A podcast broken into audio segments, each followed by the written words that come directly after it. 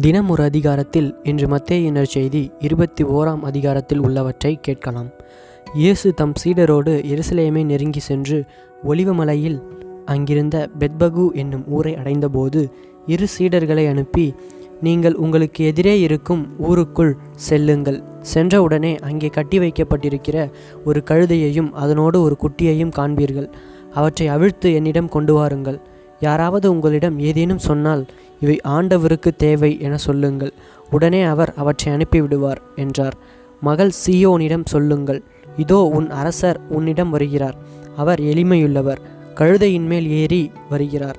கழுதை குட்டியாகிய மரியின் மேல் அமர்ந்து வருகிறார் என்று இறைவாக்கினர் உரைத்தது இவ்வாறாக நிறைவேறியது.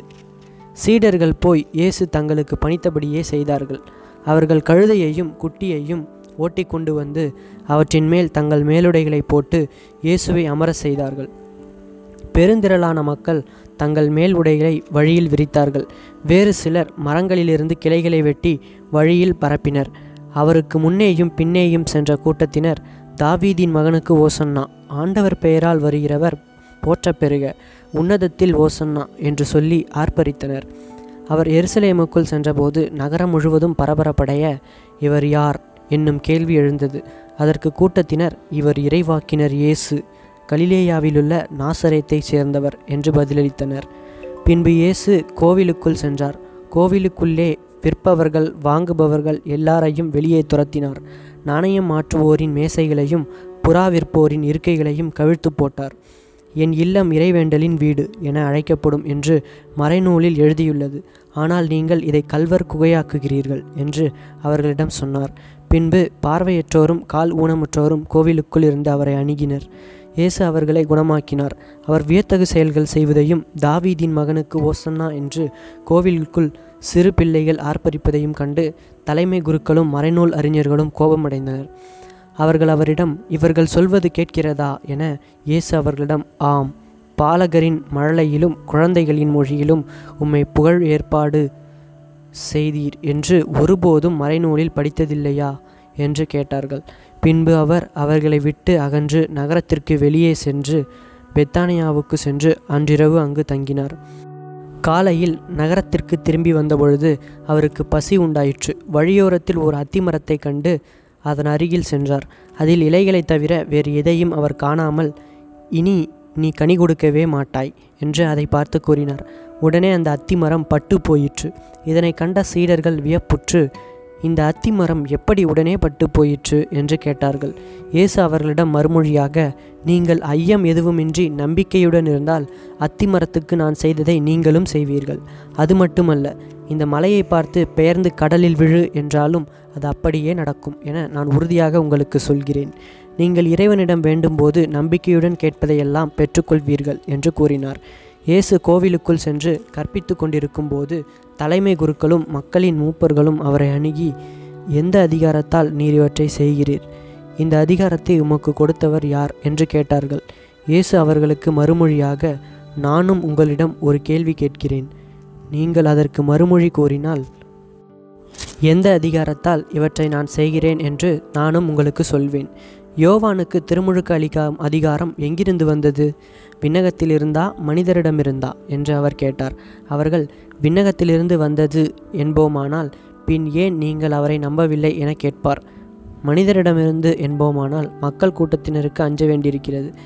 ஏனெனில் அனைவரும் யோவானை இறைவாக்கினராக கருதினர் என்று தங்களிடையே பேசிக்கொண்டார்கள் எனவே அவர்கள் இயேசுவிடம் எங்களுக்கு தெரியாது என்று பதிலுரைத்தார்கள்.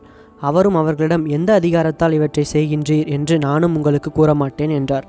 மேலும் இயேசு இந்த நிகழ்ச்சியை பற்றி நீங்கள் என்ன நினைக்கிறீர்கள்? ஒரு மனிதருக்கு இரு புதல்வர்கள் இருந்தார்கள். அவர் மூத்தவரிடம் போய் மகனே நீ இன்று திராட்சை தோட்டத்திற்கு சென்று வேலை செய் என்றார். அவர் மறுமொழியாக நான் போக விரும்பவில்லை என்றார். ஆனால் பிறகு தம் எண்ணத்தை மாற்றிக்கொண்டு போய் வேலை செய்தார். அவர் அடுத்த மகனிடமும் போய் அப்படியே சொன்னார். அவர் மறுமொழியாக நான் போகிறேன் ஐயா என்றார். ஆனால் போகவில்லை. இவ்விருவருள் எவர் தந்தையின் விருப்பப்படி செயல்பட்டவர் என்று கேட்டார். அவர் மூத்தவரே என்று விடையளித்தார். இயேசு அவர்களிடம் வரி தண்டுவோரும் விலை மகளிரும் உங்களுக்கு முன்பாகவே இரையாட்சிக்கு உட்படுவர் என உறுதியாக உங்களுக்கு சொல்கிறேன். ஏனெனில் யோவான் நீதி நெறியை காட்ட உங்களிடம் வந்தார். நீங்களோ அவரை நம்பவில்லை. மாறாக வரி தண்டுவோரும் விலை மகளிரும் அவரை நம்பினர். அவர்களை பார்த்த பின்பும் நீங்கள் உங்கள் எண்ணத்தை மாற்றிக்கொள்ளவும் இல்லை. அவரை நம்பவும் இல்லை என்றார். மேலும் ஓர் ஓமையை கேளுங்கள். நிலக்கிழார் ஒருவர் ஒரு திராட்சை தோட்டம் போட்டு சுற்றிலும் வேலி அடைத்து அதில் பிழிவு குழி வெட்டி ஒரு காவல் மாடமும் கட்டினார். பின்பு தோட்ட தொழிலாளர்களிடம் அதை குத்தகைக்கு விட்டுவிட்டு நெடும் பயணம் மேற்கொண்டார். பழம் பறிக்கும் காலம் நெருங்கி வந்தபோது அவர் தமக்கு சேர வேண்டிய பழங்களை பெற்று வரும்படி தம் பணியாளர்களை அத்தித்தோட்ட தொழிலாளர்களிடம் அனுப்பினார். தோட்ட தொழிலாளர்களோ அவருடைய பணியாளர்களை பிடித்து ஒருவரை நையப்புடைத்தார்கள் ஒருவரை கொலை செய்தார்கள் ஒருவரை கல்லால் எறிந்தார்கள். மீண்டும் அவர் முதலில் அனுப்பியவர்களை விட மிகுதியான வேறு சில பணியாளர்களை அனுப்பினார். அவர்களுக்கும் அப்படியே அவர்கள் செய்தார்கள். தம் மகனை மதிப்பார்கள் என்று அவர் நினைத்து கொண்டு அவரை இறுதியாக அவர்களிடம் அனுப்பினார். அம்மகனை கண்டபோது தோட்டத் தொழிலாளர்கள் இவன்தான் சொத்துக்கு உரியவன் வாருங்கள் நாம் இவனை கொன்று போடுவோம். அப்போது இவன் சொத்து நமக்கு கிடைக்கும் என்று தங்களிடையே பேசிக்கொண்டார்கள். பின்பு அவர்கள் அவரை பிடித்து திராட்சை தோட்டத்திற்கு வெளியே தள்ளி கொன்று போட்டார்கள். எனவே திராட்சை தோட்ட உரிமையாளர் வரும்போது அத்தொழிலாளர்களை என்ன செய்வார் என இயேசு கேட்டார். அவர்கள் அவரிடம் அத்தீயோரை ஈவு இரக்கமின்றி ஒழித்து விடுவார். உரிய காலத்தில் தமக்கு சேர வேண்டிய பங்கை கொடுக்க முன்வரும் வேறு தோட்டத் தொழிலாளர்களுக்கு அத்திராட்சை தோட்டத்தை குத்தகைக்கு விடுவார் என்றார்கள்.